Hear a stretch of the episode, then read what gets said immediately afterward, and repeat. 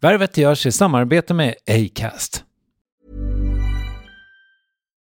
Since 2013, Bombas has donated over 100 million socks, underwear, and t shirts to those facing homelessness. If we counted those on air, this ad would last over 1,157 days. But if we counted the time it takes to make a donation possible, it would take just a few clicks. Because every time you make a purchase, Bombas donates an item to someone who needs it. Go to bombas.com slash ACAST and use code ACAST for 20% off your first purchase. That's bombas.com slash ACAST, code ACAST. Even on a budget, quality is non negotiable. That's why Quince is the place to score high end essentials at 50 to 80% less than similar brands. Get your hands on buttery soft cashmere sweaters from just 60 bucks, Italian leather jackets, and so much more. And the best part about Quince, they exclusively partner with factories committed to safe, ethical, and responsible manufacturing. Elevate your style without the elevated price tag with Quince. Go to quince.com slash upgrade for free shipping and 365-day returns. Planning for your next trip? Elevate your travel style with Quince. Quince has all the jet-setting essentials you'll want for your next getaway, like European linen, premium luggage options, buttery soft Italian leather bags, and so much more. And is all priced at 50 to 80% less than similar brands. Plus, Quince only works with factories that use safe and ethical manufacturing practices. Pack your bags with high-quality essentials you'll be wearing for vacations to come with Quince. Go to quince.com slash pack for free shipping and 365-day returns. Värvet sponsras av SAS Eurobonus och SAS Eurobonus Mastercard. Och det här är ett budskap som jag tänker kan vara bra för den som antingen gillar guldkant på till exempel tillvaron eller för den som gillar att slå två flugor i en smäll. Om jag tittar på vad jag gör av med under en dag så är det typ 85% mat. Kanske tar jag en kaffe ute och relativt ofta unnar jag mig en lunch men framförallt så handlar jag middagskäk och det blir nästan alltid ungefär 327 kronor. Och jag är förvisso med i alla mataffärers kundklubbar så jag får väl något slags luddig poäng på mina köp, men får jag poäng på allt, överallt? Jag får ju inte det och det är dumt, för visst, Eurobonus kan användas till resor, lounger och uppgraderingar, men otroligt mycket mer, som att bo på något av de 250 000 anslutna hotellen som finns att välja mellan. Perfekt om man vill ha en staycation med sin partner eller så. Och just nu, mellan 23 april och 5 maj, får du 5 000 Eurobonus extra poäng om du ansöker om ett SAS Eurobonus Mastercard kreditkort. Kreditkortet som ges ut av SEB Kort Bank AB, där effektiv ränta är 19,27 procent vilket exempelvis blir 47 108 kronor om du använder 40 000 i kredit i ett år. Men det är förstås inget tvång att utnyttja krediten. Få poäng på allt överallt och du börjar på SAS Eurobonus Mastercard.se. SAS Eurobonus Mastercard.se. Tack SAS Eurobonus och SAS Eurobonus Mastercard. Värvet presenteras i samarbete med Nasonex, utomhusmöjliggöraren, som de inte kallar sig av någon märklig anledning. Men det är i alla fall Sveriges mest köpta antiinflammatoriska nässpray mot allergisk snuva. Och nu kommer ett litet test, så fram med papper och penna du som lyssnar, nu kör vi. Fråga 1. Vill du vara ute mer i naturen? Fråga 2. Sitter du framför en skärm lite för mycket? Fråga 3. Är du allergisk? Om du har svarat ja på någon av frågorna så tycker jag att du ska bege dig till beanoutsider.se. Jag vill för övrigt poängtera att Nasonex nässpray är ett receptfritt läkemedel från 18 år för behandling av symptom vid säsongsbunden och perenn allergisk snuva.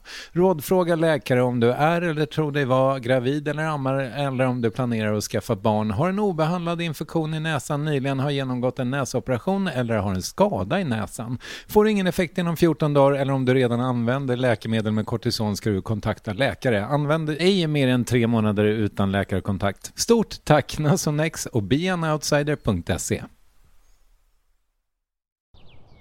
Värvets enligt min ödmjuka opinion superlyxiga sommarsatsning med vikarier för mig, Kristoffer Triumf, fortsätter. Ja, vid sidan av de vanliga avsnitten förvisso, men hur som helst. Det här är en chans för dig som lyssnar att upptäcka eller återupptäcka röster och samtal eller lära dig något nytt. En av gästprogramledarna träffade jag för första gången för nästan tio år sedan och jag har följt henne sedan dess för att hon är väldigt skicklig på intervju och jag tycker fortfarande att hon verkligen borde ha en egen talkshow i SVT eller sådär. Men tills dess har hon podcasten Soluret och är sommarvikarie i Värvet alltså. Här är Jasmine Nilsson i sitt möte med skådespelaren Dan Bratt. Han eh, klarade inte av livet utan min mor så att han tog sitt liv. Vilket jag idag inte kan klandra honom för. Men jag har varit så jävla arg i hela mitt liv för att han övergav oss.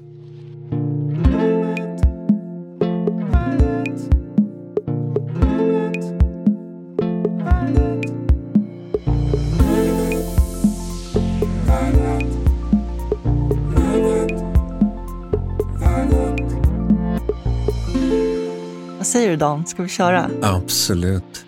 Varmt välkommen till Värvet, Tack så mycket, kära Dan. kära Jasmin. Hur mår du? Jag mår... eh, Nu mår jag bra. Det var ruggigt när jag kom, jag frös. Jag sitter här och känner värmen från dig och från studion som är fin att sitta i. Ja, det är mysigt. Just studiomiljö trivs jag i. Så att, eh, Ja, men känns bra. precis. Mm. Du berättade att idag så hade du suttit i studion. Vad gjorde du då för någonting? Jag håller på att läsa in en eh, kriminalare. En kriminalare, en deckare som eh, är riktigt spännande. Så det var lite svårt att slita sig men eh, nu är jag här. Ja, jag fattar. Du har ju en lång karriär bakom dig som skådespelare, regissör och varit med i otaliga tv-serier, filmer, musikaler. Det är en bred blandning. Ja, det är det. Det är det verkligen. Film, tv, teater, musikaler. Alltså jag är inte musikalutbildad men jag älskar att sjunga och har hamnat i många sådana sammanhang också vilket eh, har varit jättekul, vilket det ligger mig varmt om hjärtat. Så att, eh, ja, ja, bred front. Men idag så jobbar du främst som röstskådespelare. Ja, och det kan ju bero på, eh, eller det beror på kan man ju säga, pandemin, eh, att det var ju ett sätt för mig, det var ju, det blev ju en paus för skådespelarna där, många kollegor gick det inte alls så bra för under pandemin, men eh, jag hade min räddning, jag hade min studio, jag läser in eh, eh ljudböcker, jag läser in, eh, jag syntolkar serier och filmer. Jag gör mycket mm, tv, radio, reklam, voiceovers och jag dubbar tecknad film. Så att just nu lever jag på min röst och det, är- det är toppen att kunna göra det. Vad är Verkligen. roligast?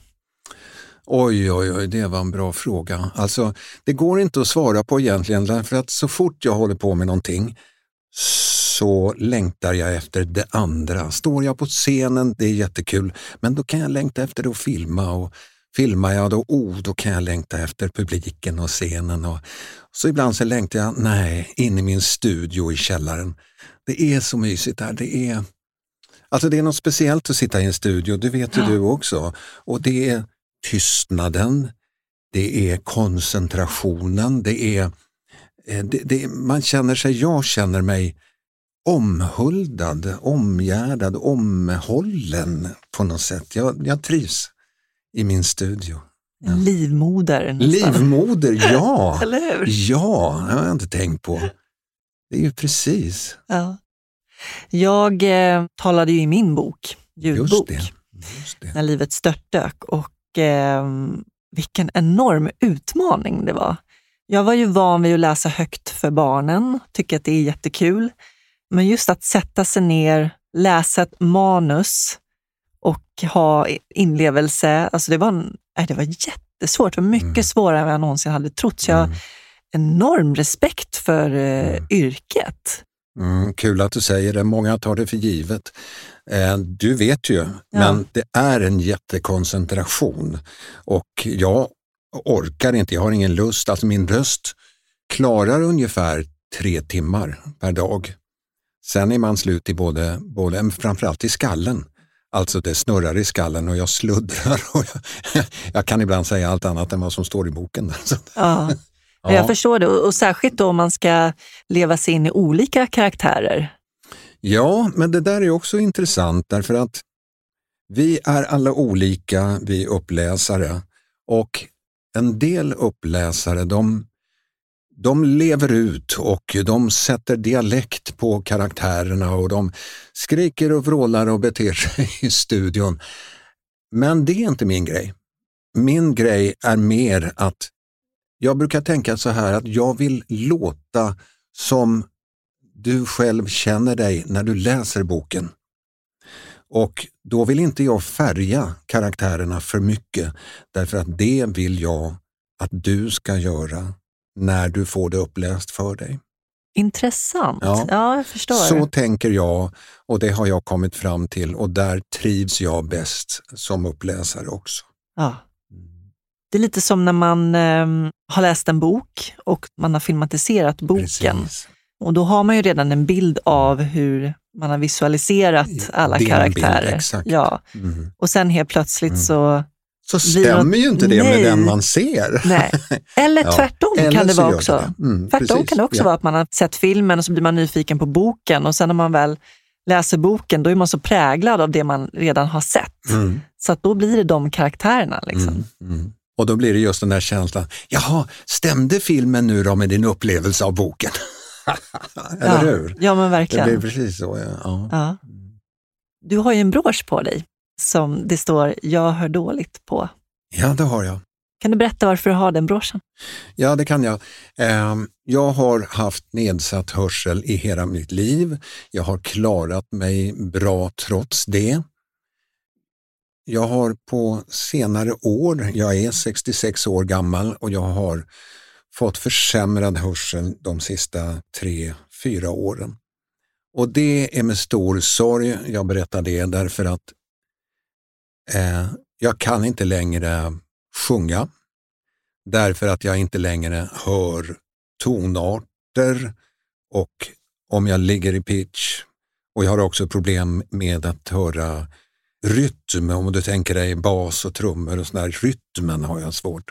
Så att jag varken kan eller vågar vara med i fler musikaler och musikteater där jag måste sjunga med sorg verkligen för att gitarren och sången där hemma har varit så oerhört viktig för mig i hela mitt liv.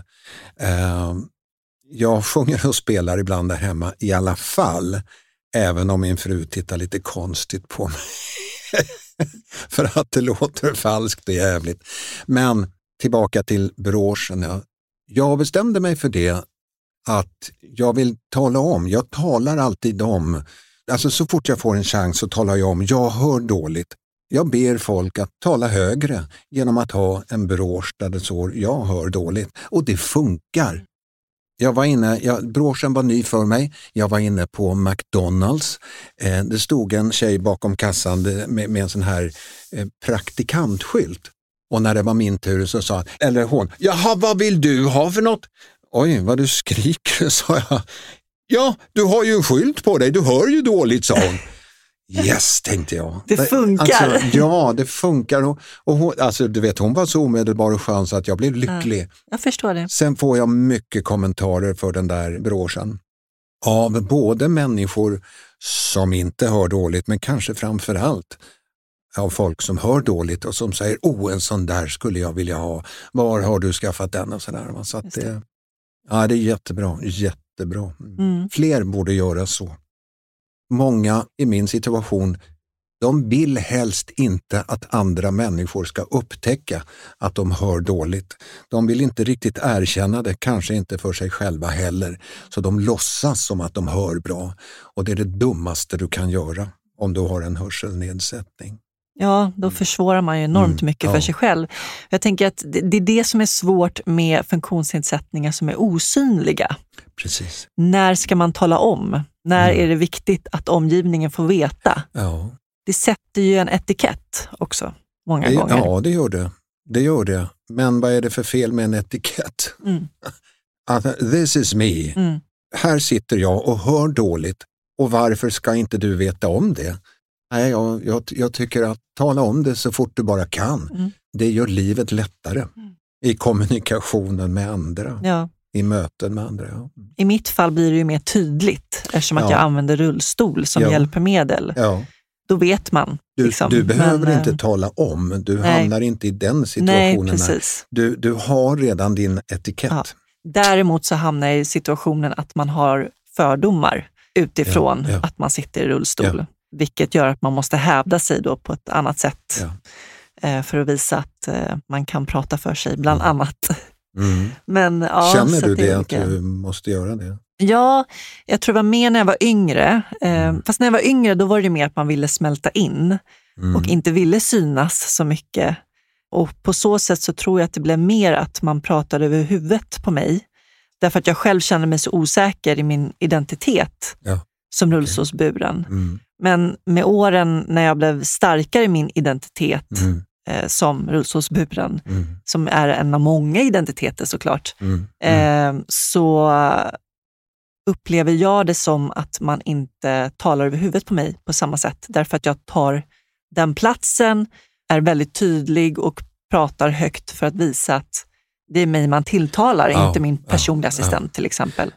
Nej, och, och precis det du säger, jag kan svara dig på det därför att det är en av de sakerna som jag tycker väldigt mycket om hos dig. Det är att du inte, alltså att du tar den platsen. Det gör att jag får en respekt för dig, det gör att jag får konturer på din personlighet, det gör att jag ser dig mer. Mm. Ja men bra, bra, yes, Ja. precis så är det. Ja. Ja. Det är svårt Mm. också eftersom att man måste förhålla sig till ett samhälle där det inte är tillgängligt för alla. Ja, det är det där att man ska förhålla sig till normen hela tiden, när vi egentligen det finns ingen norm. Alla har sina grejer. Alla är vi lite konstiga och kantstötta. Men vi pratar om någonting som är en norm som alla ska förhålla sig till och det där är lite si och så måste jag säga. Ja, mm. Kan du känna dig sårbar i din hörselnedsättning? ja det kan jag göra. Eh, och det är i situationer där jag känner att min hörsel inte behärskar situationen. Eh, när jag måste... Alltså att, att höra dåligt, folk frågar ibland hur, hur det är, hur funkar det?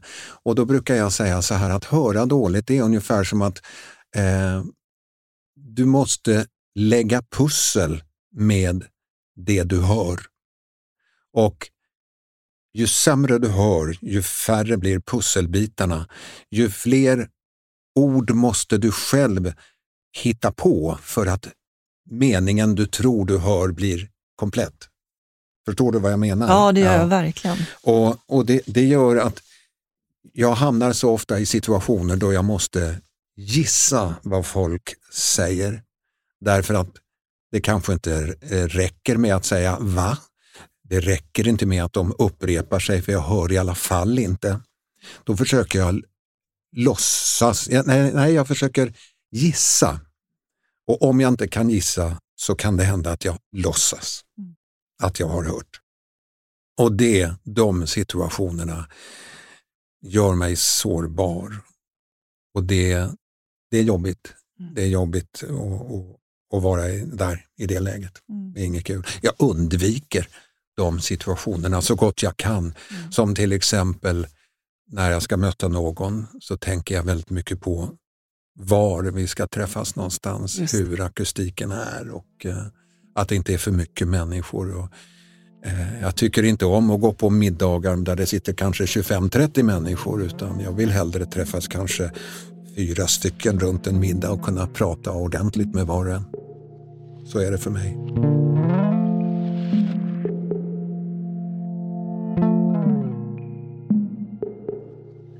Dan, Mm. du har ju beskrivit eh, dig som en knäckt gren med körsbärsblommor. Mhm. Ehm, och jag är nyfiken på vad som har format dig till den människa du är idag. Och jag är nyfiken på vad det är för körsbärsblommor som sitter kvar på grenen. Mhm. Du föddes den 9 oktober 1956. Ja, det gjorde jag. Vad föddes du in i för familj? Oj, oj. Ja du.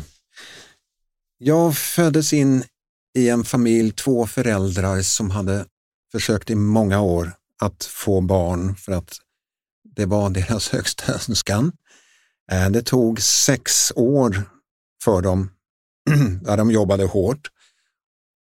Och på rask takt kom min stora syster och jag. Eh, till glädje för dem. Men någonting hände där. Jag vet inte vad, men efter det så valde min pappa, nej jag vet inte om han valde, men han, han, eh, han drogs mer till killar än till tjejer.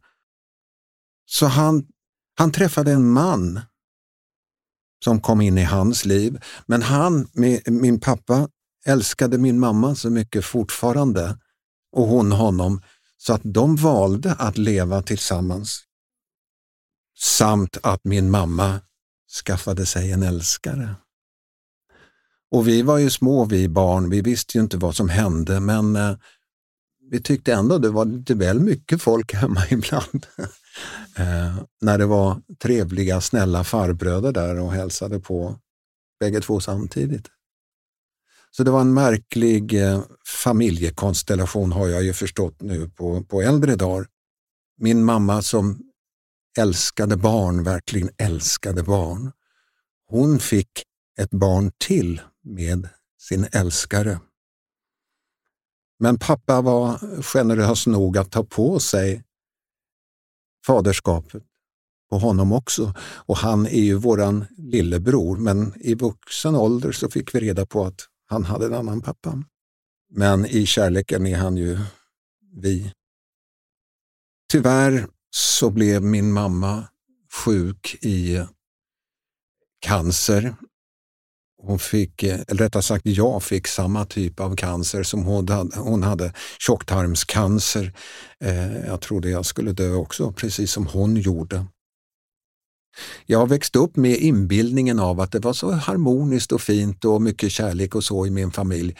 Det var mycket kärlek men jag vet att det var också eh, kaos.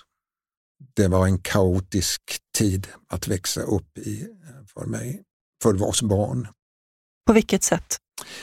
Eh, alkoholism, depression, sjukhus. Mamma var hemma och var sjuk större delen och jag vet att hon låg i sängen och skrek ut sin smärta. Och att eh, det kom hem sköterskor och gav henne morfin och smärt, smärtlindrande medel. Fruktansvärt. Mm. Min mamma dog när jag var tio år gammal och min pappa som eh, han var skådespelare, han eh, drack och han hade eh, ont i själen. Han eh, klarade inte av livet utan min mor så att han tog sitt liv. Eh, vilket jag idag inte kan klandra honom för. Men jag har varit så jävla arg i hela mitt liv för att han övergav oss. Eh, men jag har förlikat mig med att han inte gjorde det av brist på kärlek utan det var en sjukdom. Alkoholism, depression och Ja, han var sjuk. Han var jättesjuk. Han eh, gasade sig ihjäl sig med bilen i garaget när, när jag var tio år. Och det var din syster som hittade honom?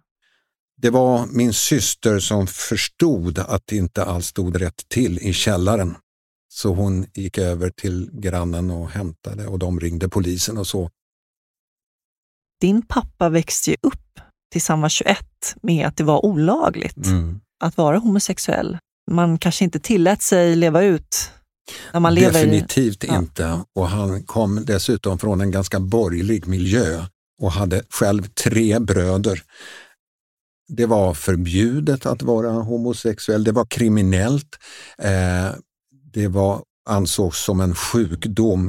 Eh, ja, så här, jag lärde ju aldrig känna min pappa vilket är också en stor sorg för att eh, jag har ju så många frågor till honom. Inte minst om att leva som homosexuell på den tiden.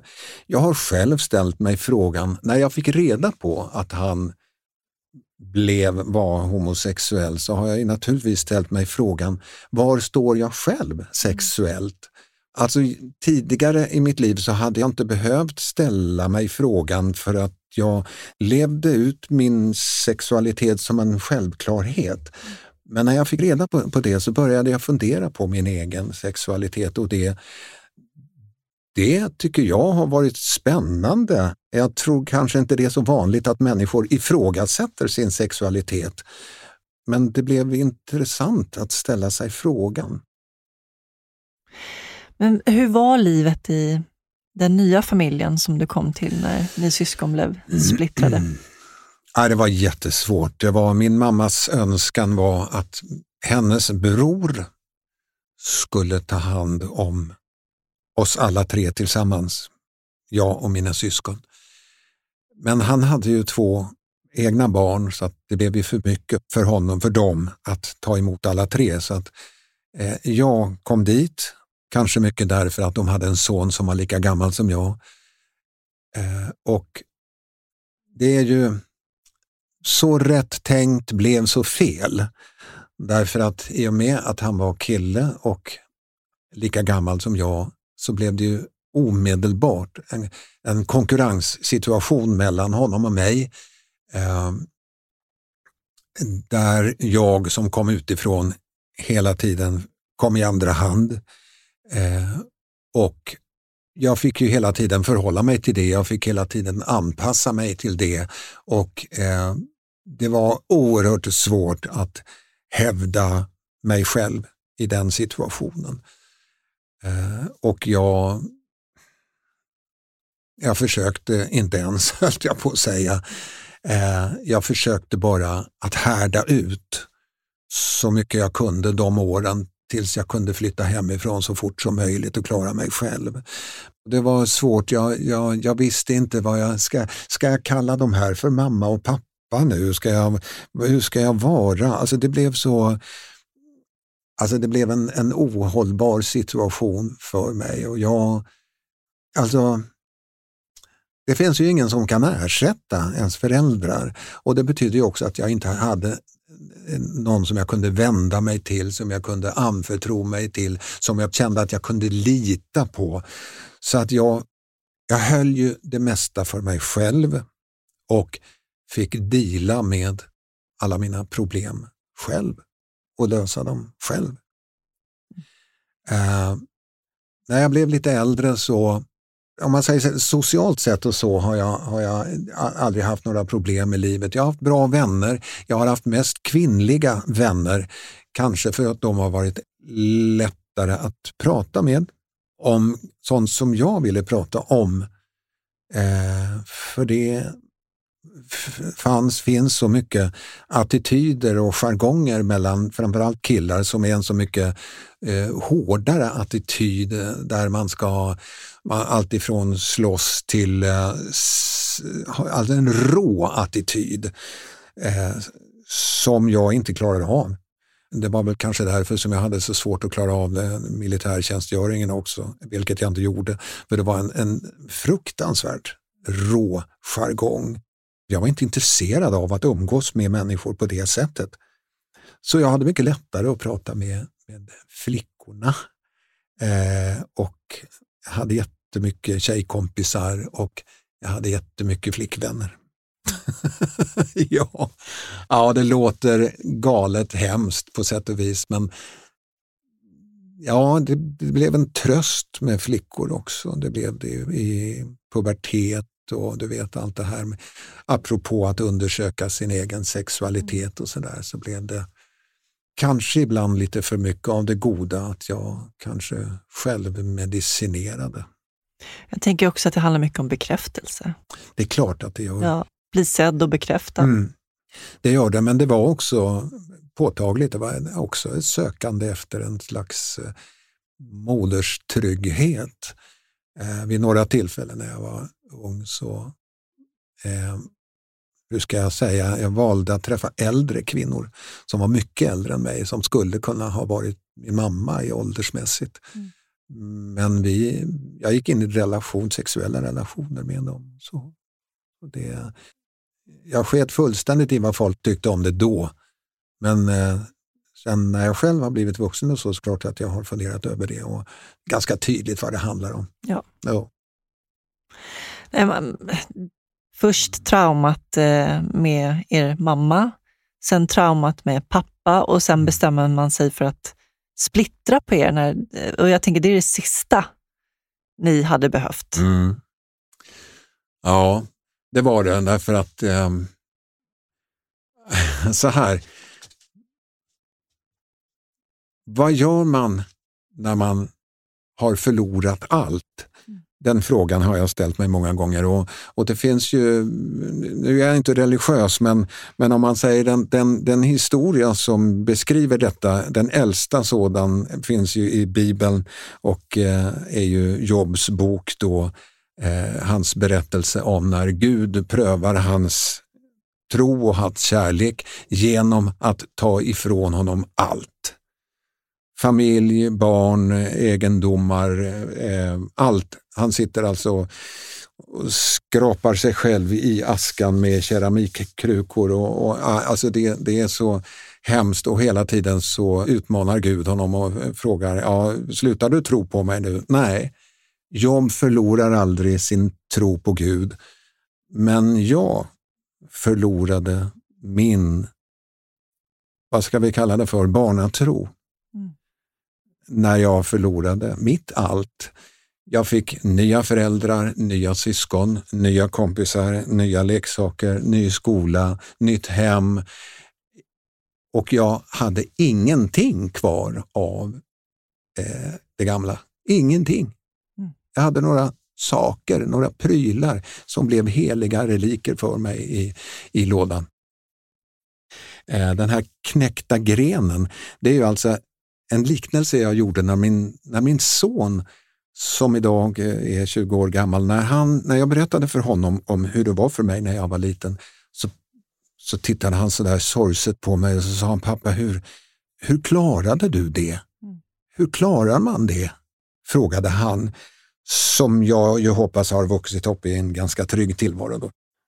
Och det var då jag kom på den här liknelsen av att jag känner mig som ett träd, ett körsbärsträd som hade blåst omkull på mitt sommarställe jag hade förr i världen och som jag aldrig tog bort därifrån utan det låg, det låg kvar och hade blåst omkull. Och så upptäckte jag nästa år att det blommade i alla fall, mm. trots att det hade fallit omkull. Och då kände jag så starkt, det är precis som jag.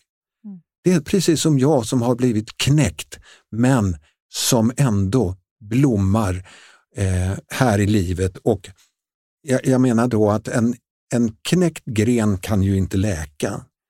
Men det kan ändå blomma och det kan bli något bra av det. Och idag, jag är 66 år gammal, så vet jag, jag har facit på att jag har eh, skaffat mig, inte fått, jag har skaffat mig ett bra liv. Det hade lika gärna kunnat gå åt helt andra hållet. Jag var på väg att bli kriminell. Jag levde i kretsar med, med människor som missbrukade och eh, jag valde inte den vägen. Jag valde bort den vägen. När jag var tio år gammal och allt hade tagits ifrån mig så satt jag en kväll, en natt i fönstret i Malmö och tittade ut och tänkte För min pappa så var, var ett alternativ, ja det var alternativet att ta sitt liv. Och då måste det ju vara det för mig också. Så tänkte jag som tioåring. Nu valde jag att inte göra det.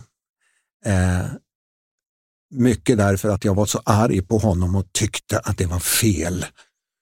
Jag tyckte han var dum som gjorde det och den vägen ville inte jag ta.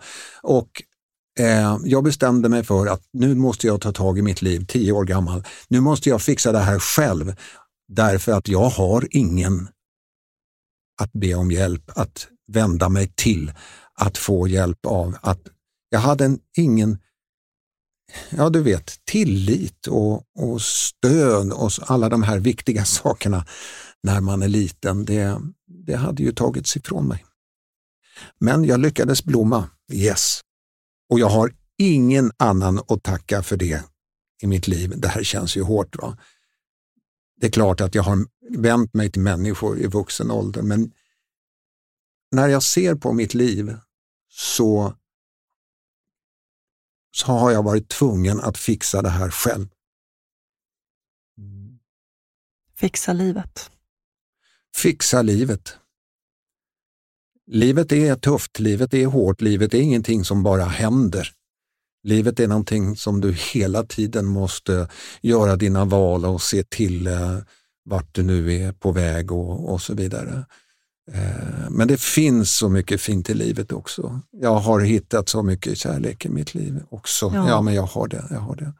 Oj, oj, oj. Ja. Men så vet jag också att gitarren Eh, var väl ett enormt viktigt verktyg mm. för dig som barn? Ja, det var det. Alltså jag, jag vill nog sträcka mig så långt eh, så att jag hävdar att den räddade mitt liv. Eh, därför att det var så många gånger när jag var liten som jag kunde sitta och spela och, och sjunga. Eh, eh sjunga mig ur sorgen eller, eller i sorgen sjunga för att det skulle bli lättare och för att jag skulle or orka med livet. Så sång har, har ja, gitarren också, men sången kanske framför allt. Jag var ju med i skolkören, jag var med i kyrkokören, jag, eh, alltså alla, alla sammanhang som bara, så många som jag kunde vara med att sjunga och även spela gitarr har ju varit så, så ja, min räddning, läkande, läkande har det varit. Mm. Men när du var i 17-årsåldern så har du beskrivit det som att du nästan du kom ur fängelset. Ja, jag flyttade hemifrån mm. när jag var 17 år gammal och eh, när man har förlorat allting, eh, då står man där ensam mm. Och plötsligt blir den så påtaglig så att jag måste hantera den själv. Eh, och jag tror att det var den, att komma ut ur, ur den ensamheten var jag tvungen att flytta därifrån för att göra. Mm. Och när jag, när jag flyttade till min första lägenhet och när jag var 17 år gammal så, så jag kommer ihåg, det var, det var som en dröm. Det var, som en, det var en så stark upplevelse av att äntligen Äntligen kan jag göra mina egna val. Jag kan göra vad jag vill, jag kan laga vilken mat jag vill, jag kan komma hem när jag vill, jag kan knarka om jag vill och så vidare. Alltså, mm. Plötsligt stod jag där och inte längre behövde ta hänsyn till eller, eller känna mig hindrad av någon. Aj, det var en stor upplevelse. Mm. I min ensamhet. Därför att jag saknade ju fortfarande någon att, att ha, känna tilliten till och, och eh, någon att lita på. Jag har saknat i mitt liv, i mitt vuxna liv, har jag saknat en mentor. Men du hade en förebild? Hade jag det? Fantomen? Oh. ja du, får jag berätta om Jättegärna. när jag blev tillfrågan av en mycket god vän till mig och Louise som är präst i Svenska kyrkan och hade en tjänst i, eh, i Amerika, för Svenska kyrkan i Amerika. Hon ville ha över Louise att eh, göra en konsert där och så ställer hon mig frågan och så undrar jag om du skulle vilja predika? Jag blev alldeles matt och så, så, så, tänkte jag, eller sa jag till Louise, du vet att jag inte är religiös i den bemärkelsen. Du vet att jag inte har någon gudstro. Och så ber du mig predika, hur tänker du där? Ja, det är just därför, sa hon. Och det är en av mina största utmaningar i livet jag har fått. Alltså det var som att få en fet smäll ungefär. Men jag kände att jag kan ju bara säga ja, jag kan inte, jag kan inte säga nej till en sån, sån förfrågan. Jaha, då, då börjar jag fundera över vad, vad kan jag ge, vad kan jag komma med som, där jag kan eh, dela med mig till eh, en församling eller publik eller vad du vill. Och så tänkte jag så mycket på just det här som jag berättat för dig här idag också, hur jag förlorade min barnatro. För barnatron är ju någonting som jag ser som så rent och oupptäckt som ett barn har. Ett barn med alla sina frågor inför livet. Och ett barns frågor rör sig så ofta kring det som går utöver det vanliga livet och som vi vuxna har så svårt att svara på många gånger. Eh, och det är det som är så fantastiskt med barnets, liksom, det finns ju inga spärrar, ingen mm. stopp, ingen, alltså fantasin är helt fri. Mm. Eh, men, och det är det jag kallar med gudstro, som barnatron. Men den, den förlorade jag. jag. jag. tyckte att Gud satt i himlen med långt vitt skägg och var en, en jävla elak fan. Vad, hur kunde han göra så här mot mig? Mm.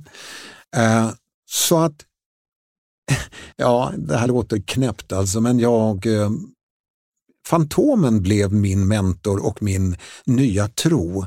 För han tyckte jag var, alltså jag beundrade honom som, som person. Ja, du hör ju, han var ingen seriefigur för mig, han var en synnerligen levande människa. Och, och, och det fantastiska var att han hade han levde ensam i en grotta, precis som jag levde ensam i den här nya familjen. Eh, han hade sin varg och sin häst och hela hans liv gick ut på att göra goda gärningar och att hjälpa människor. Och det blev min förebild. Och det blev mitt kall. Eh, det låter helt galet där. Men jag skrev, tro det eller ej, jag skrev en predikan kring detta ämne som jag höll i Svenska kyrkan i Florida och det blev väldigt uppskattat. Och hur, gör man, hur skriver man en predikan utan att blanda in Gud om man inte har den tron? Man låter inte bli att blanda in Gud utan man blandar in Gud och ifrågasätter honom och det han står för, för mig. Ja. Och det roliga var, det roliga var, det, jag blev jätteglad efteråt för många kom fram och tackade mig för eh, min personliga berättelse och, och förhållande till Gud och många kände igen sig. Många kände igen sig. Så det var, det var en häftig upplevelse, verkligen. Alltså. Så att jag hade någonting att ge i denna predikan och vad jag gav dem var mina tvivel. Men ändå, tioåringen, mm. tioåriga Dan, som sitter där vid fönstret eh, och du säger att det var att du var, du var förbannad på din pappa, ja. med all rätt mm. såklart. Men det finns ju någonting där. Det finns ju en gnista som ändå driver dig. Ja. Det, kan, det är ju inte bara ilskan, tänker jag, utan det är någonting inom dagen som vill mer.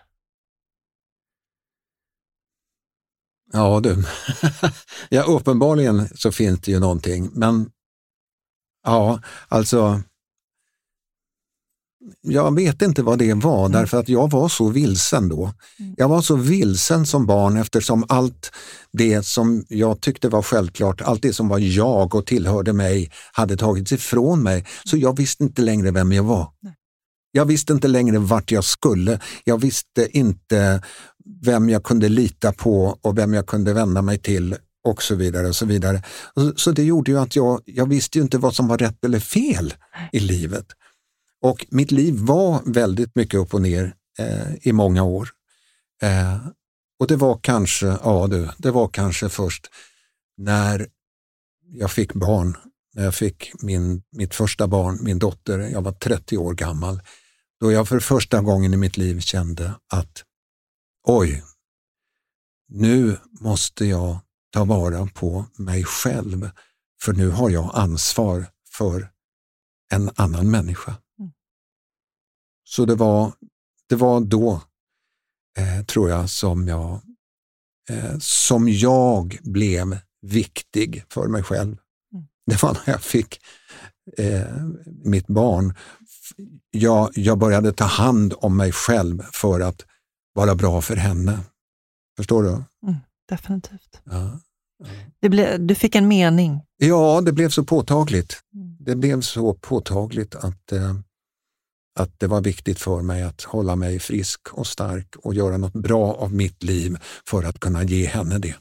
Och idag har jag två barn och tänkt mycket på föräldraskapet och inte minst efter att jag hörde ett poddavsnitt som handlade om din mamma och dig och mm. din mammas historia.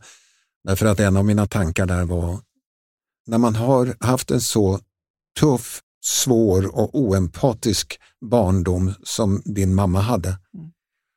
hur blir man då en bra förälder? Ja. Hur kan man då, eftersom man inte, din mamma hade ju ingen förebild, Nej. hur kan man då och i samma tanke så tänkte jag på mig själv. Ja, men, hur har jag kunnat bli en bra pappa för mina barn mm.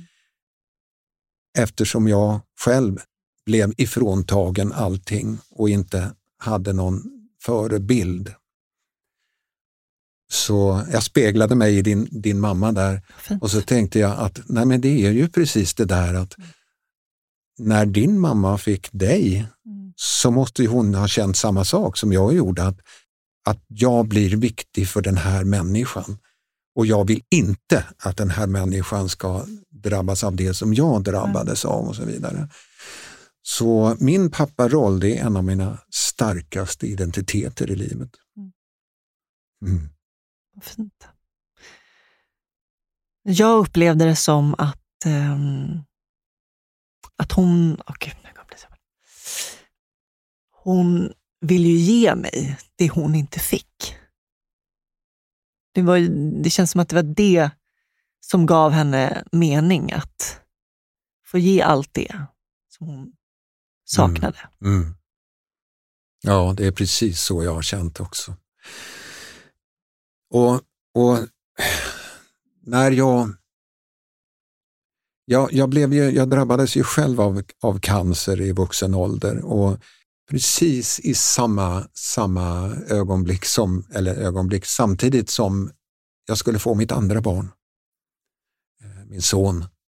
Och eh, jag blev så rädd för att min son, mina barn skulle drabbas av det som jag själv hade drabbats av, nämligen att jag skulle dö. Så att eh, jag sa till Louise alltså att ja, det, här, det finns inte en chans på kartan att, att jag ska dö nu, det går inte. Jag har inte tid med det. För att jag måste ta hand om mina barn. eh, nu gick det ju bra men jag fick ju min cancer, mitt cancerbesked dagen innan vi skulle gifta oss. Och ja, då blir ju livet kaos igen. Eh, för naturligtvis så, så cancer det var ju lika med död för mig.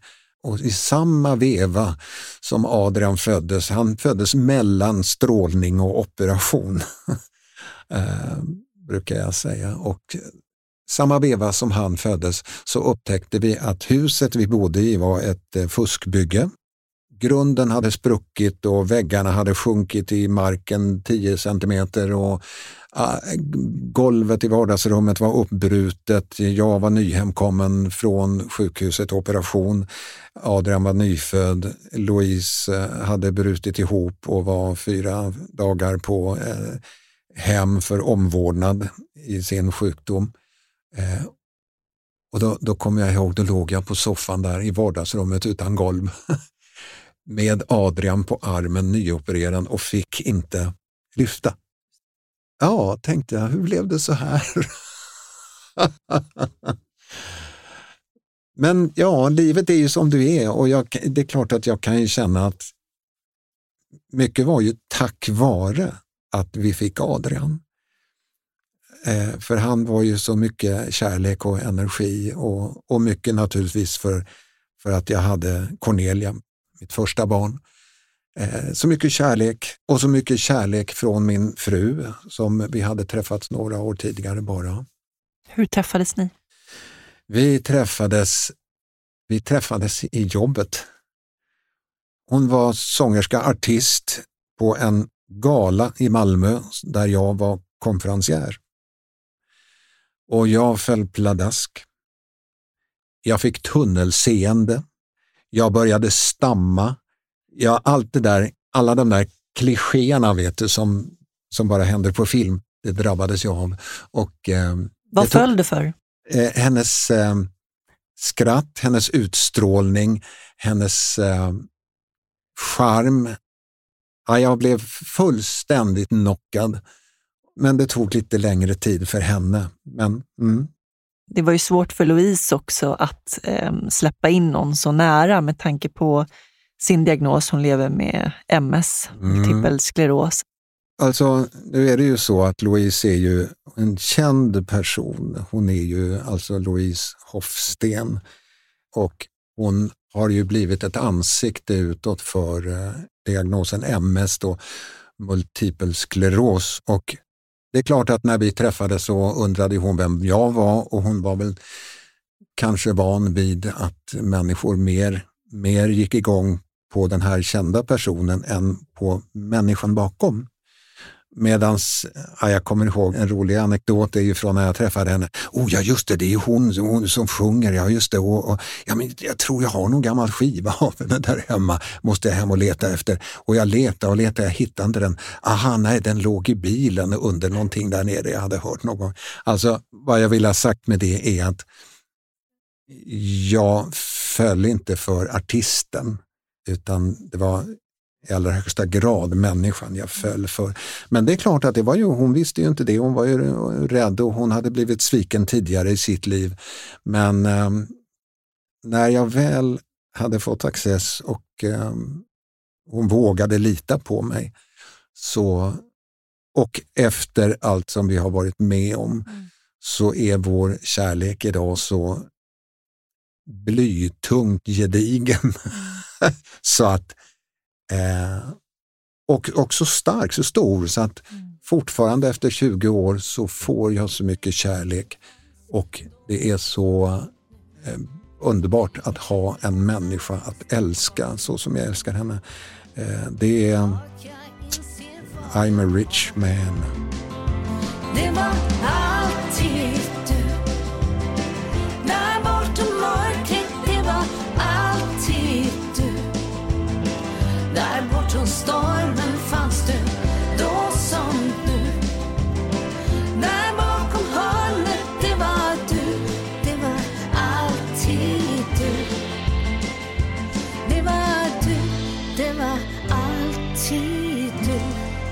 Just det här att eh, kunna visa sig sårbar inför sin livspartner. Mm.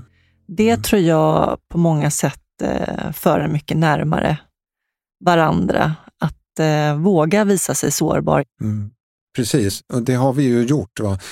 Ja, men sårbar, alltså sårbarhet. Vi, vi, jag uppfattar att vi människor är så rädda för att vara sårbara, när det egentligen kan vara det, det finaste som finns, mm. som händer mellan två människor. Att, att man vågar vara sårbar inför varandra. För det är egentligen först då som man har fått bort allt det där som är i vägen. Det är när man står där nakna inför varandra mm. och vågar se och uppleva varandras nakenhet. Det, alltså det, är så, det är så stort för mig. Det, är, det finns en så stor eh, frihet mm. i det. Men det kan vara så svårt att komma dit mm. därför att vi människor eh, Ehm, ja, vi har så många lager av, av eh, skydd och attityder och saker eh, så fort vi ska ja. ha med varandra att göra. Man, man förknippar ju ofta sårbarhet med svaghet. Och det är ju helt fel. Helt fel. Svaghet, det, har ju, det är ju någonting passivt, det har ju någonting med, med bristande krafter och vad det nu är för någonting. Sårbarhet för mig, det är, det är precis tvärtom. Mm. Det finns en sån oerhörd styrka i att uppleva någon annans sårbarhet men också, också sin egen sårbarhet. Mm. Och det är ju, om vi pratar om livet och verklighet och autenticitet så är det ju när man har lagt bort allting mm. och man står där fri och naken. Det är då man kan mötas. Och jag menar också då när jag säger stå naken inför någon så menar jag så här, vilket jag sagt till Louise flera gånger, så här, att när vi väljer varandra, vi människor, så är det ju inte bara människan vi väljer, utan det är människan med dess historia, med den, dess familj, med dess erfarenheter, de bra och de dåliga. Och om du vill ha mig så får du ha hela mig, det vill säga mina dåliga sidor också. Så varsågod och varsågod och hantera dem. liksom jag måste hantera dina alla sidor, mm. inte bara de bra, inte bara de som tilltalar mig. Vi har pratat jättemycket om det där Louise och jag, därför att vi, inga människor är fullkomliga, mm. fullkomliga. Alla har vi de dåliga sidorna, men snacka om dem, våga göra det. Alltså, våga stå där och vara sårbar. Våga visa dina, dina mindre bra sidor. Mm. Våga vara sårbar där. Då blir möjligheten för kärleken mycket, mycket, mycket större. Man släpper in kärleken. Man släpper in den och man, man, eh, ja, man matar kärleken med hela sig, mm. inte bara de bra sidorna. Nej. Jag vill inte bara att du ska uppleva mina fina sidor, jag vill att du ska uppleva mina dåliga sidor också. Ja. När jag träffade min man, eh, mm. Janne, för 15 år sedan. Som är ungefär. så gosig. Ja. ja, men han är det. Han är så fin. Ja, ja. Så eh, då hade jag en väldigt eh, stark, stark man inte säga, men en mur av integritet som jag hade svårt att, att släppa på. För jag var rädd att om jag visar eh, min sårbarhet, om jag visar det hjälpbehovet som jag har på grund av min funktionsnedsättning, så kommer han springa iväg snabbt som attan. Det var din eh, fördom? Det var min fördom. Mm. Och, och, eh, och det var ju något som jag hade byggt upp under väldigt många år. Och det är väl, någon, det är väl också en överlevnadsmekanism för att orka leva eh, i det här eh, normativa samhället som man inte känner alla gånger att man platsar in i. Eh, så det blir ett skydd, det blir ett pansar. Och eh, det tog tid, men Janne hjälpte mig att riva den muren. Jag var tvungen att, att få den hjälpen av honom, men i och med att han såg mig och inte var rädd för det. Och inte var rädd för det. Verkligen. Så eh, fann vi varandra och eh, jag kunde släppa in honom. Mm. Det är otroligt vackert. Ja, det är det. Faktiskt. ja, det är det. Jag tänker på när, för ganska tidigt i, i vår relation, Louise och jag, så, så kände jag väldigt starkt eh, att jag ville ha barn med henne. Eh, och när jag sa det till henne, när jag frågade det om, eller när jag frågade inte, jag sa faktiskt att jag ville ha barn med henne. Hon reagerade jättestarkt, hon blev jättearg, mm, upprörd. Och så, nästan, hon sa, vad fan menar du? Men det är inte så konstigt, därför att hon hade precis blivit eh, sviken och, och, lämnad. Hon hade fått sin diagnos. Eh, hon hade sin kamp med, med sina onda andar och hade kommit dit hän i livet att hon hade lagt det där med egentligen både man och barn på hyllan. Och då blev det bara att träffa mig blev för henne ett hot.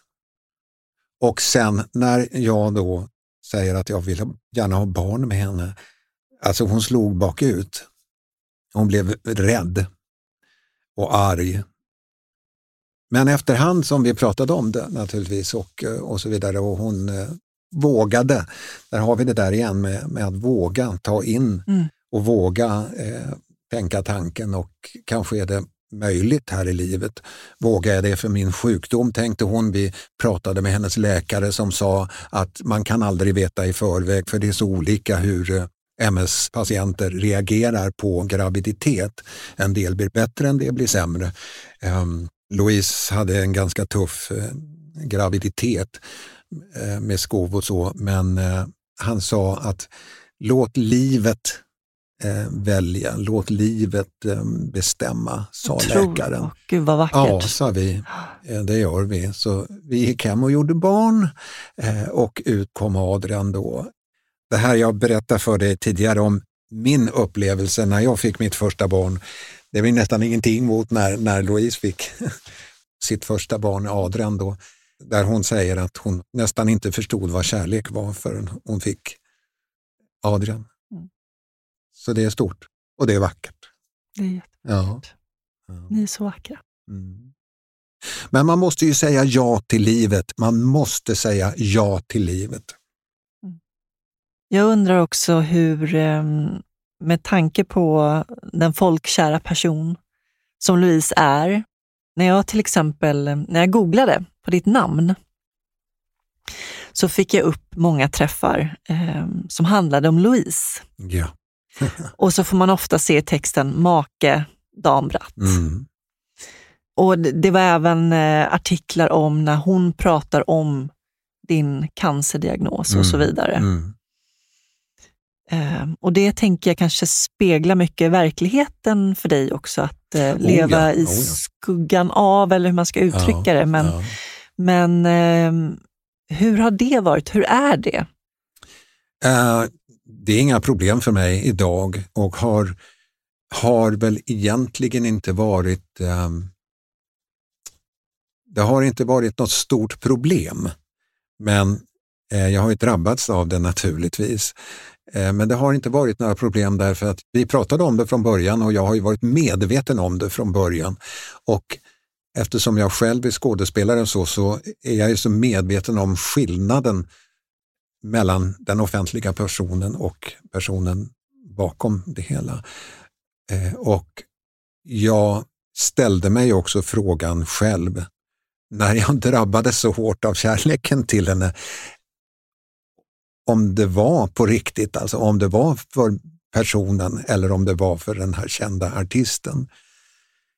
Eh, så att jag, jag rannsakade mig där och jag vet ju vad det handlar om. Men, men alla de här situationerna som vi hamnar i, där vi möter människor som blir fullständigt till sig i trasorna av att möta då den här kändisen Louise Hofsten. Eh, då, då kan det bli lite besvärligt för mig för att då finns inte jag. Eh, jag går upp i rök och jag och ja, det, det, har vi pratat mycket om. Hur ska jag hantera det? Hur ska hon hantera det? Och så vidare. Men någonstans så handlar det om att vi vet vad det handlar om. Och ibland kan jag välja bort situationer där jag vet att de inte är intresserade av mig, de är intresserade av henne. Och då kan hon gå dit själv eller, eller så kan jag lämna det gör inte ont i mig därför att jag vet vad det handlar om. Snarare tvärtom så hanterar jag det idag och jag till och med kan vara så fräck så att jag eh, jag ställer mig inte i skuggan utan jag tar min plats och så sträcker jag fram handen och säger Hej, jag heter Dan. Säger jag. Ja, och då blir de ofta jättegenerade. Oh, förlåt, ja just det, hej, hej, säger de då. Och så fortsätter de dregla över Louise. Skämt åsido. Ja.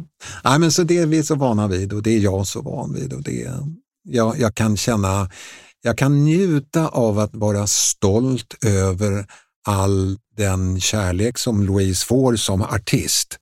För att jag kan säga att det händer varje gång Louise och jag är ute på stan så kommer folk fram till henne och ärligt tackar henne för den musik hon har gett dem. Mm. Och jag, jag tycker det är fantastiskt. Mm. Jag tycker det. Fortfarande tycker jag det, därför att det är ju, det är inte artisten jag är gift med. Louise och jag, vi har ett synnerligen alldagligt och vanligt förhållande med bråk och bjäbb och, och kärlek och allt det där. Medan de ser ju artisten. Då. Just det. Och det är artisten som de tackar för. Och hon är ju unik, hon är ju speciell Louise. jag ja, vi älskar ja, henne. Ja, jag tänker så ofta på vad är det som, vad är det som vad är det hos henne som gör så här med människor? Jag menar den här musiken hon skapar och den eh, Alltså det är så mycket kärlek i det hon ger sin publik och publiken upplever den här kärleken och ger henne tillbaka så mycket kärlek. Det är mm. mycket speciellt, fantastiskt. Är det. Mm.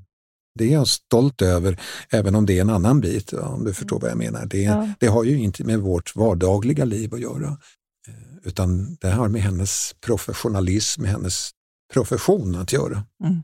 Då blir jag stolt. Ja, Det ska du vara också. ja, ja En fantastisk människa. det är fint. Mm.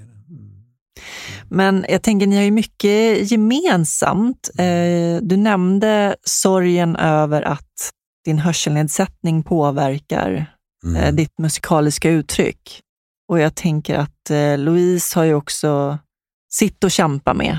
Mm. Jag kan tänka mig att, ja, att ni kan få en förståelse för varandra i det, i de sorgerna. Ja, men det är vi. Det är vi. Och vi har väl kommit dit i livet också där vi stöttar varandra i att våra artistiska liv inte är så självklara längre, kan man säga så? Ehm, jag som, som inte klarar eller vågar vara med i musikaliska sammanhang längre, stor sorg för mig. Louise som inte längre kan fara omkring som ett jehu på scenen och dansa och svänga benen och sådär. Hon sitter ju numera ner och när hon uppträder. Ehm, det är en sorg i det också naturligtvis, men vi sporrar varandra hela tiden där. Hon uppmuntrar mig hela tiden i mitt artisteri och i min profession och jag försöker hela tiden också att uppmuntrar henne och hjälper henne rent påtagligt. Sist eh, hon hade en konsert så, så var jag med henne där och då såg jag att eh, konsert, själva rummet var, var uppbyggt, om du tänker att eh, det var scen och salong men fram genom salongen fram till scenen så, så var det en gång. Mm. Eh, och då sa jag till Louise, då såg jag, men det är ju här, det är ju den här gången du ska göra entré, sa jag. Genom publiken och du ska komma med ditt hjälpmedel, den här promenadskotern hon har som det heter. Så jag sa till ljus, ljuset då, släck ner ljuset och på med massa musik och så tänd, tänd ditt hjälpmedel när du kommer här och så glider du igenom där och så Underbart. Ja, och, och så fick publiken också känna, åh titta hon kom ju här nere, vi måste så. Eh, och, sen, och sen så sa hon, ja men, men när jag, när, när jag var kommit fram, hur ska jag komma upp på scenen? Ja men jag hjälper dig, sa jag. Och så gjorde jag det tillsammans med en kompis. Och jag menar om du förstår vad jag menar, att, att man gör någonting bra Man av det här avdramat- hjälpmedlet och, och att det blir en kul, magisk, fräsch, eh, galen entré va, till konserten. Där kom din eh, regissörsida fram kan man Ja. säga. I allra högsta grad. Ja. Jättekul. Ja. Ja. Nej men eh, hjälpmedel stärker. Hjälpmedel skapar frihet. Ja. Eh, tyvärr så har man ju en syn på hjälpmedel, särskilt rullstolar, som är så stigmatiserat att, Mm, att det på något sätt symboliserar svaghet. mm, Istället för att det ska symbolisera något som stärker, Mm. vilket det ju gör. I allra högsta grad. Säg ja till hjälpmedel, det säger både Louise och jag. Därför att hon har gjort sin resa Mm. att gå igenom det här att gå med käpp, att sen säga ja till rullstol. Ja, alltså idag säger Louise ja till alla hjälpmedel hon bara kan komma på som hjälper henne i dagen. Och jag likadant, därför att i hennes fall, med hennes sjukdom, så blir jag medskyldig, höll jag på att säga, medsjuk. Jag drabbas ju av det här, till exempel när vi är ute och reser. Då är det ju jag som har fått dra hennes rullstol samtidigt som jag har tagit hennes och min väska. Och alltså mitt liv blev tyngre och jag kände att nej men hallå, ska vi inte, ja det här är ju jobbigt. Ska vi inte kunna resa längre? Eh, nej, men då har vi löst det med hjälpmedel. Hjälpmedel, hjälpmedel, hjälpmedel. Och sen det bästa av allt det var att i, i Frankrike när vi var där så upptäckte vi att, att ska man in på Louvren eller in på någon museum eller vad som helst, ja inte nog med att det är gratis när man kommer i rullstol, det är som hela havet öppnar sig när man kommer för att alla släpper fram någon i rullstol. Så vi kom in först överallt på alla ställen. Härligt! så ska det vara. Så ska det vara. Förmåner. Ja, ja, ta dem bara, ta dem bara. Yes, yes. Nej, men hjälpmedlen gör ju att mer blir på lika villkor. Just det. Mm.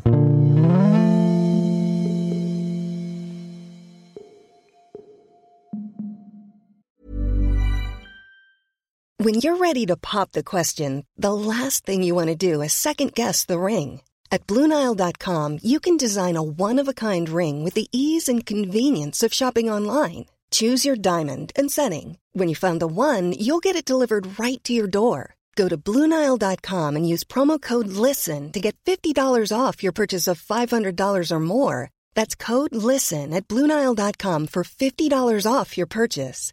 Bluenile.com code LISTEN. Planning for your next trip? Elevate your travel style with Quince. Quince has all the jet setting essentials you'll want for your next getaway, like European linen, premium luggage options, buttery soft Italian leather bags, and so much more. And it's all priced at 50 to 80% less than similar brands. Plus, Quince only works with factories that use safe and ethical manufacturing practices. Pack your bags with high-quality essentials you'll be wearing for vacations to come with Quince. Go to quince.com slash trip for free shipping and 365-day returns. I'm Sandra, and I'm just the professional your small business was looking for. But you didn't hire me because you didn't use LinkedIn Jobs. LinkedIn has professionals you can't find anywhere else, including those who aren't actively looking for a new job but might be open to the perfect role, like me.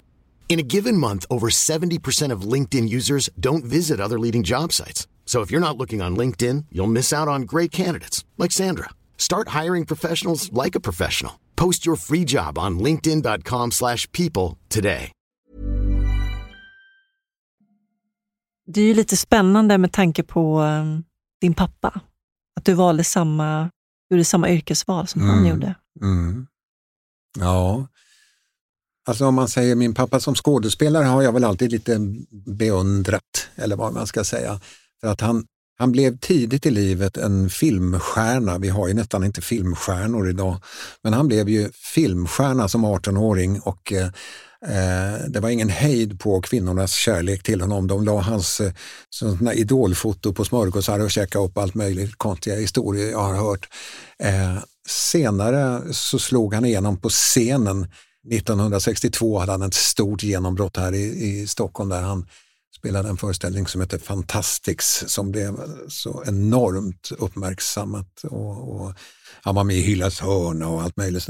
Så, men så då mina, mina första tio år med honom så levde jag naturligtvis med, med den biten. Eh, så att det fick jag väl ganska tidigt med, med mig. Men för mig var det inte självklart att bli skådespelare utan jag skulle egentligen gå utbilda mig till skräddare. Eh, och eh, var väldigt inställd på att gå till Skärarakademin i Köpenhamn och verkligen så här all in på det. Men på grund av att jag började arbeta som biljettvaktmästare när jag var 17 år på Malmö stadsteater och kom i kontakt med det igen. Så, ja, jag vet inte, det var som, som, det var som att det var förutbestämt lite grann. Och eh, jag har ju berättat om sången var ju så viktig för mig och jag träffade en operasångare på Malmö stadsteater som, som jag frågade, kan inte jag få gå och sjunga för dig? Jo, det kan du väl få, sa han. Alltså, operasångare så här. Ja, och så gick jag hos honom och det var jättemysigt och han lärde mig jättemycket och sådär. Men så kom det en period då han inte hade tid med mig för han skulle vara med i någonting som krävde hans hela uppmärksamhet. Så han rekommenderade mig till en annan sångpedagog och hon var sångpedagog på scenskolan i Malmö. Och när jag går hos henne så säger hon en dag, ja men du, du skulle ju söka till scenskolan. Alltså, tycker du det? sa jag. Ja, det är klart du ska gå ner och prata med dem nu när du går härifrån idag. Ja, så gör jag det. Så säger jag, jag, jag ska söka hit, säger jag till tjejerna på kansliet där. Jaha, tittar de lite konstigt på mig. Och, ja, du får fylla i den här blanketten då. Ja, så fyller jag i och så står det en fråga vilken scen man ska söka med. Eh, ja, det vet jag inte. Jag har ingen scen att söka med. Så här. Kan jag eh, komma tillbaka och lämna in den här lite senare, den här blanketten då, när jag vet vad jag ska söka med? Nej, det måste du lämna in idag för det är sista ansökningsdagen. Oj då, tänkte jag. Mm. Ah, ja, men då får du säga det. Du, du får berätta det sen, sa de. Och så gick jag, gick jag hem och så fick jag hjälp av en skådespelare jag kände på teatern. Och så sökte jag in och så klarade jag det ena provet efter det andra och gick vidare. Och jag förstod ingenting. Jag var så ung och jag var så oerfaren och så, så jag förstod ingenting och plötsligt var jag inne på scenskolan. Alltså, du anar inte. Det var det var en sån resa jag gjorde där och eh, tydligen så hade jag ju någonting som de andra såg där på scenskolan eftersom jag Mm. kom ju in. Naturbegåvning Men jag brukar man kalla det för. ja, jag vet inte, jag har ingen aning. Men det var fantastiskt i alla fall. Det var så det började. Så att det, var, det var inte självklart från början. Men nu har jag varit, eh, nu har, ja, sen dess har jag arbetat som, jag har aldrig varit fast engagerad utan jag har jobbat som frilansare i hela mitt liv. Och det har gått jättebra. Jag har verkligen fått prova på det mesta eh, och gör det fortfarande. Ja, jag har haft ett fantastiskt liv mitt i alltihop. Ja. Verkligen. Din bonusbror från din nya familj, Ja, ni möttes senare i livet då han eh, berättade för dig att han såg dig. ja det var min eh, halvbror, min styvbror, min fosterbror. Ja, jag vet inte vad jag ska benämna. Svårt. Men eh, han... Vi hade ett tufft förhållande alla år när jag bodde hemma hos dem. Eh, men sen efter det, när jag gav mig ut i livet och skapade mitt liv och han skapade sitt liv. Han var en, en, eh, han var en fantastisk eh, musiker, pianist, eh, otroligt begåvad och känslig själ var han i all våran konkurrens med varandra. I puberteten då när vi, när, vi, när vi var i den åldern så var det ju så att eh, då kom man ju in på det där med, med sprit och, och droger och, och röka cigaretter och hasch och allt vad det nu var. Ehm, jag valde bort den resan för att jag upplevde de som höll på med det som så tråkiga att umgås med. De satt bara i varsitt hörn och fnissade för sig själva. Det fanns ingen social bit i det där. Så jag tyckte inte det var så roligt. Ehm, Medans eh, min halvbror då, han, han eh, testade det där och blev väl lite svag för det där. Så. Men eh, som sagt, han hade en känslig eh, själ och mådde inte alltid så bra. Men många år senare så när jag var i Malmö och hälsade på så frågade han om vi inte kunde gå ut och ta en öl och snacka lite. Eh, jo, gärna, sa jag. Det. Visst kan vi göra det. Och då sitter vi och pratar om de här åren då, då jag bodde med dem i den familjen. Och han säger plötsligt att han vill be om ursäkt. Han vill säga förlåt. Och jag blir alldeles iskall och jag frågar för vad då? För att jag, så, jag såg jag såg hur eh, tufft du hade det, sa han. Och det var, alltså, det var ju så fantastiskt fint av honom att, säga det här. Och, och jag visste knappt hur jag skulle ta emot det, men jag blev ju naturligtvis glad och sedd. Mm. För tyvärr var det så tråkigt att bara en ganska kort tid efter det så tog han sitt liv. För han mådde så dåligt i själen. Ehm, och med manus i handen så, så kunde jag inte låta bli att eh, känna att han kanske ville göra upp med mig det där Mm. innan. Som en del av sitt, sitt liv. Hur kändes det att han valde samma väg som din far hade gjort? Som du var så arg på? Ja. Nej, det, är- nej, det är svårt alltså. Jag, mm. jag blev arg. Jag blev, jag blev arg därför att Alltså det är så fel att välja det alternativet.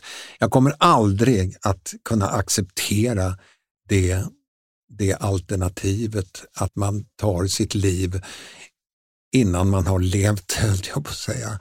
Jag kan gå med på, jag är för dödshjälp eh, när det verkligen är, är befogat. Men, och det är klart att de människorna som tar sitt liv, det är klart att de, för dem är det befogat. Men när han tog sitt liv så blev jag arg.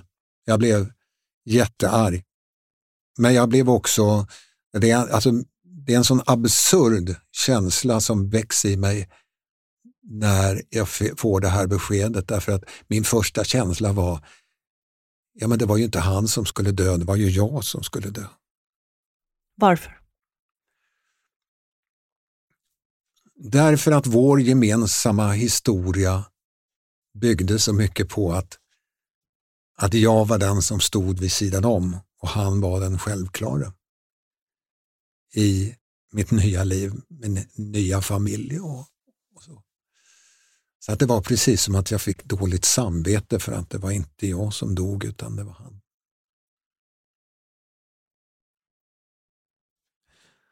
Och det här är ju som du förstår så känner jag mig väldigt sårbar just nu mm. när jag berättar om det här. Eh, samtidigt som jag vill berätta om det för att det är så, um, ja, det, det, är så viktigt. Det är så, så stor bit av mig och mina känslor mm. som jag inte kände att jag fick ha när jag var liten. Jag fick, inte, jag fick inte känna vad jag ville, jag hade ingen egen vilja, fick jag höra ibland. Mm. Vad tänker du om det idag när du själv är pappa och hur du blev behandlad som barn? Jag menar att ingen såg mina behov och tog dem på allvar och, och, och så har ju gjort att jag blir vansinnig när jag ser föräldrar som inte ser sina barns behov. Eh, och jag har alltid försökt att i min papparoll då, som, som jag säger att jag är så stark i, va, har jag alltid utgått ifrån att, att se barnet, att titta, att hela tiden ha barnets fokus och, och se vad barnet behöver och, och försöka tolka det på rätt sätt och försöka tillgodose barnets behov. Det har varit min första och största uppgift, att se barnets behov och tillgodose det. Jag har till och med läst någonstans om att det här vi säger ofta, att oh, tänk ett, ett leende från ett barn, det, man smälter som smör. Det finns ju de som säger att det är inbyggt hos barnet att titta oss djupt i ögonen och le. Därför att barnet vet att utan den tilliten så kommer barnet inte överleva. Och, det, och jag blir arg när jag ser att, att människor inte, inte ser sina barns behov. Och nu har jag två fantastiska, jättegulliga barnbarn. Mm. Min dotter har fått två barn och eh, jag blir så lycklig när jag ser henne när hon ser sina barns behov. Och jag kan till och med sträcka mig till att säga att hon är till och med klokare än vad jag är i att handskas med sina barns behov, tycker jag. Mm. Så många gånger jag har tänkt på min pappa han blev bara 41 år gammal mm och jag är 66 och jag har haft så många fina stunder i livet och varje gång så tänker jag på honom att om han bara hade låtit bli att ta livet av sig och försökt hantera det.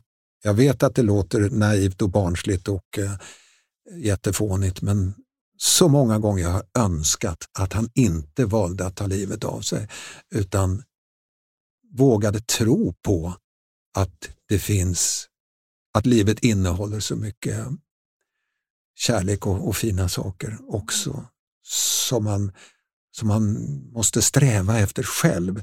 Inte bara räkna med att, de, att det kommer av sig själv utan att man måste jobba för det.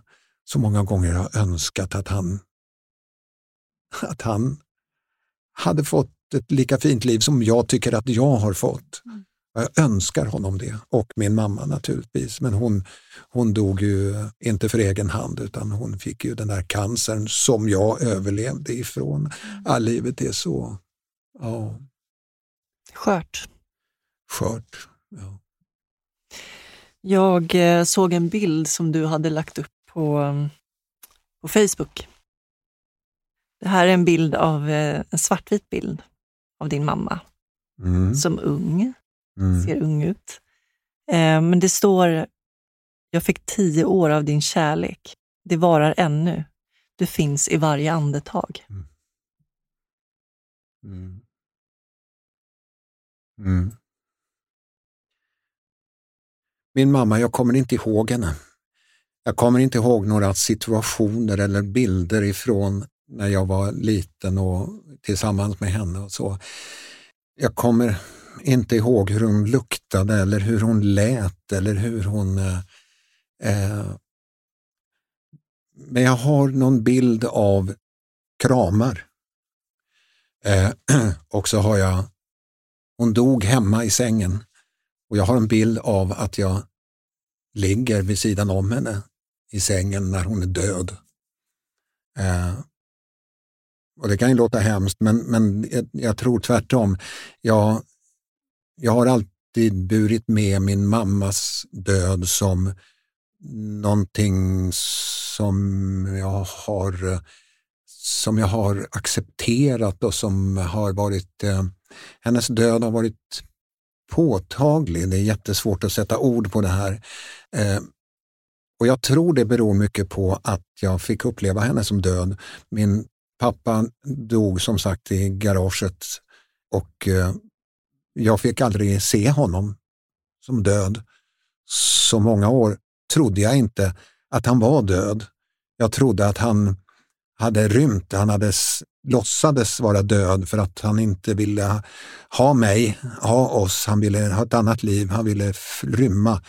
Eh, jag hade jättemånga konstiga tankar som barn. Hade jag fått välja så hade jag velat se min pappa död.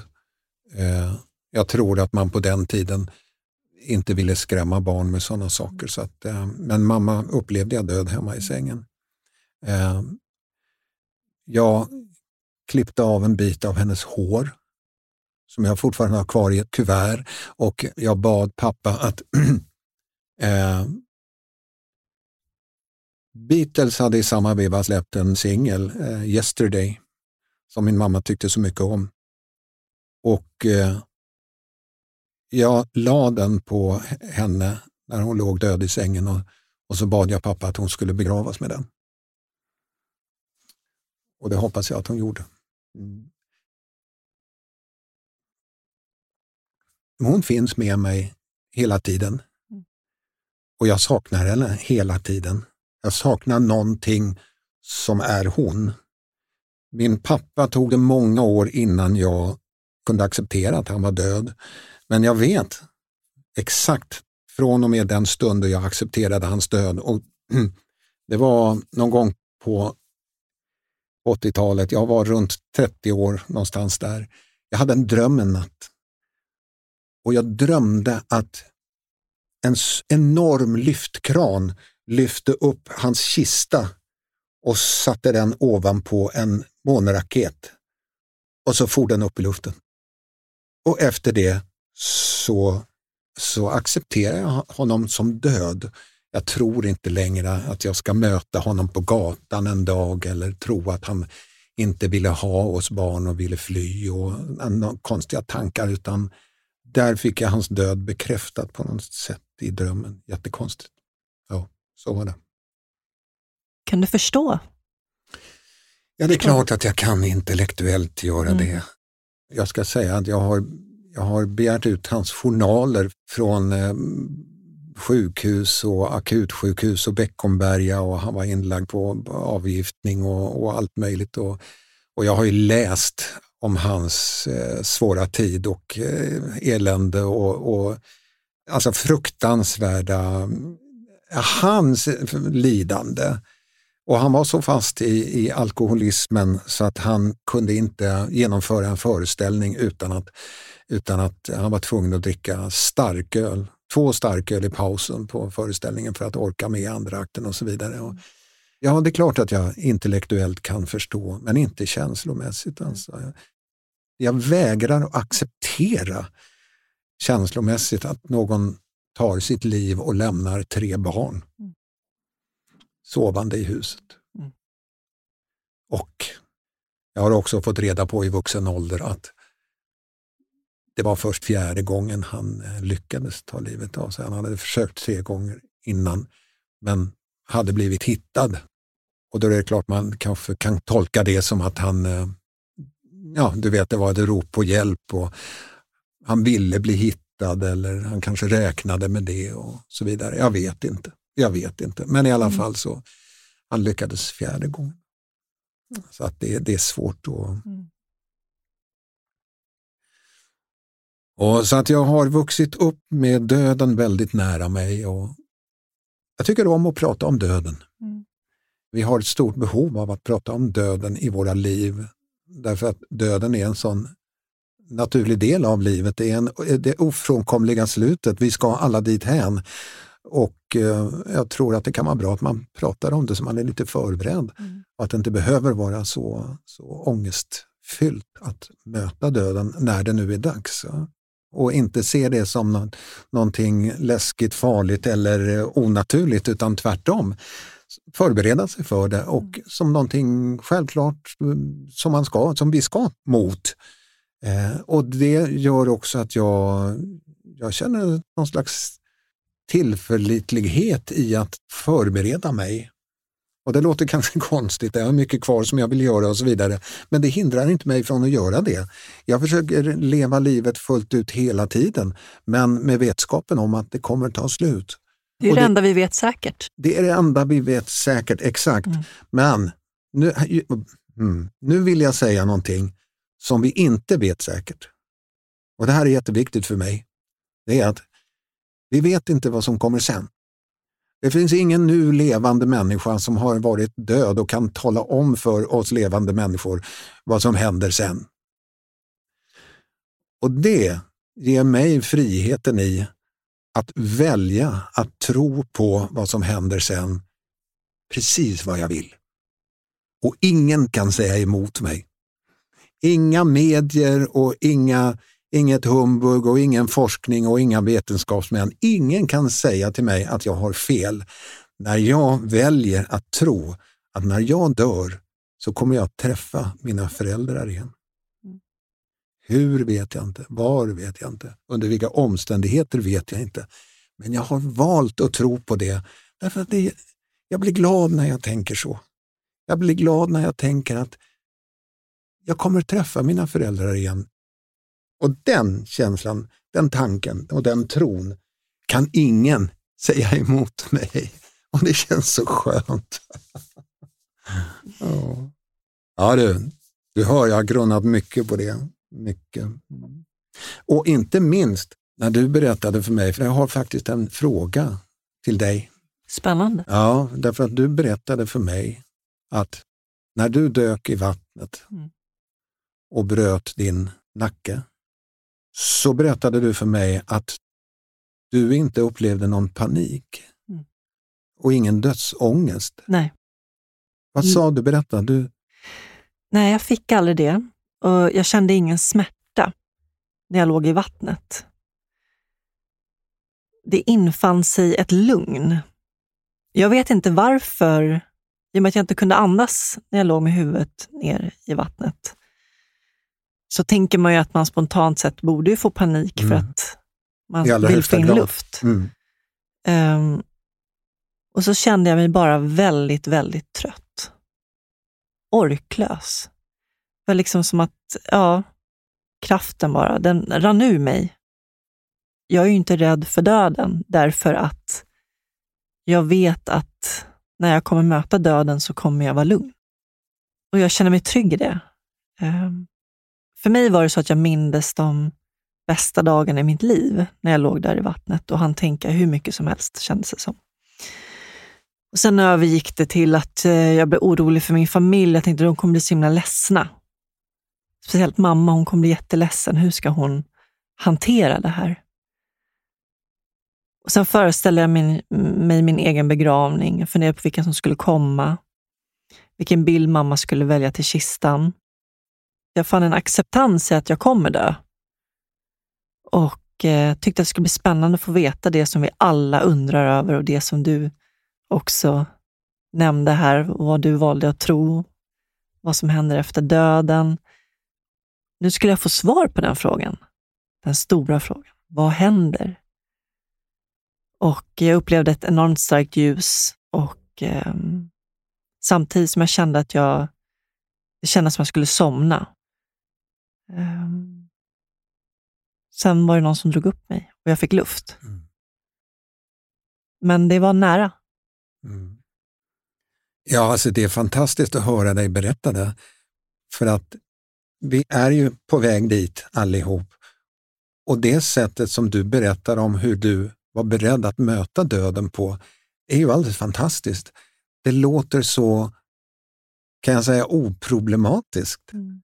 Det låter som en acceptans mm. och som nästan som om du är lite förundrad över vad som kommer hända nu. Ja, jag blev nyfiken. En nyfiken, ja. ja. Tänk om vi kunde ha ett sådant förhållande ja. till döden. Intressant. Ja. Ja, jag tyckte det var så, så fint berättat av dig och också det där att du delar med dig av det. Ja. Mm. Jag älskar när människor vågar dela med sig av saker som har påverkat dem, berört dem och som man har varit med om. Ja. Som du gör här? Ja, så ja, det är små gåvor till varandra. Där. Det är det, tycker jag. Jag brukar säga till människor så här när de har berättat någonting för mig. Tack för att du berättar, brukar jag säga. alltså jag, jag vet du vad, alltså jag, apropå bild, jag tog med en bild mm. för att, får jag berätta den historien också? Såklart. Det är så här att när jag fick min cancerdiagnos och vi precis skulle gifta oss, då var Louise redan gravid. Och plötsligt stod vi där. Jag hade döden i magen och Louise hade livet i magen och det ville vi manifestera. Så vi kontaktade en fotograf som Louise eh, känner lite grann, Hans Gedda heter han. Och så bad vi honom ta bilder på oss. Mig med döden i magen och Louise med livet i magen. Eh, så vi gick upp och ställde oss, eh, klädde av oss alla våra kläder i hans ateljé och så tog han bilder på oss. När hon var jättetjock om sin fina mage och jag hade en stomipåse på min mage. Eh, och Det var en manifestering som betydde mycket för mig. Jag gjorde en liknande manifestation med min stomi. Eh, så jag har en bild som jag skulle vis, vilja visa dig här. Mm. ska du se. Det här är min cancerbok jag har. Okay. Apropå sårbarhet och vara oskyddad. Det är en svartvit bild. Du är naken och man ser din stomi. Stomiingång, kan man säga det? Stomihål. Tunntarmarna som sticker ut. Ja. Och du kollar ner på magen. Ja, där kan vi snacka om att visa sig sårbar. Ja, och man kan säga att jag är rädd. Därför att det är innan operationen. Jag är inte uppskuren på magen än, utan de la ut stomin för att kunna operera mig i tarmen. Och jag var jätterädd för den operationen. När jag fick min eh, cancerdiagnos så bestämde vi oss, Louise och jag, för att, att jag skulle föra dagbok över den här kampen och att vi skulle köpa en flaska champagne och skåla för kampen mot cancern. ja, Jasmin, Jasmin. Det, ja. ja men det finns ju så många historier. Och, det, ja, så. Och så känns det så bra att sitta här och prata med dig och eh, berätta dem för dig och se hur du reagerar och reflekterar mm. över det jag berättar. Det är fint också. Då tycker jag att vi avslutar det här fina samtalet med att säga tack Dan för att du berättar. Tack för att du har lyssnat och berättat med mig. Tack så mycket. Tack Jasmine. Jag ville fly från allt, när det inte fanns något alls, ingenting någon annanstans. Du var den som gav en hand, du drog mig sakta upp på land. Du gav mig en andra chans, men en ständig tomhet fanns. Då som nu, när livet rasar finns du kvar. Har. Det var alltid du. Det var alltid du. Planning for your next trip? Elevate your travel style with Quince. Quince has all the jet setting essentials you'll want for your next getaway, like European linen, premium luggage options, buttery soft Italian leather bags, and so much more. And it's all priced at 50 to 80% less than similar brands. Plus, Quince only works with factories that use safe and ethical manufacturing practices. Pack your bags with high-quality essentials you'll be wearing for vacations to come with Quince. Go to quince.com slash trip for free shipping and 365-day returns. Hi, I'm Daniel, founder of Pretty Litter. Cats and cat owners deserve better than any old-fashioned litter. That's why I teamed up with scientists and veterinarians to create Pretty Litter. Its innovative crystal formula has superior odor control and weighs up to 80% less than clay litter. Pretty Litter even monitors health by changing colors to help detect early signs of potential illness. It's the world's smartest kitty litter. Go to prettylitter.com and use code ACAST for 20% off your first order and a free cat toy. Terms and conditions apply. See site for details.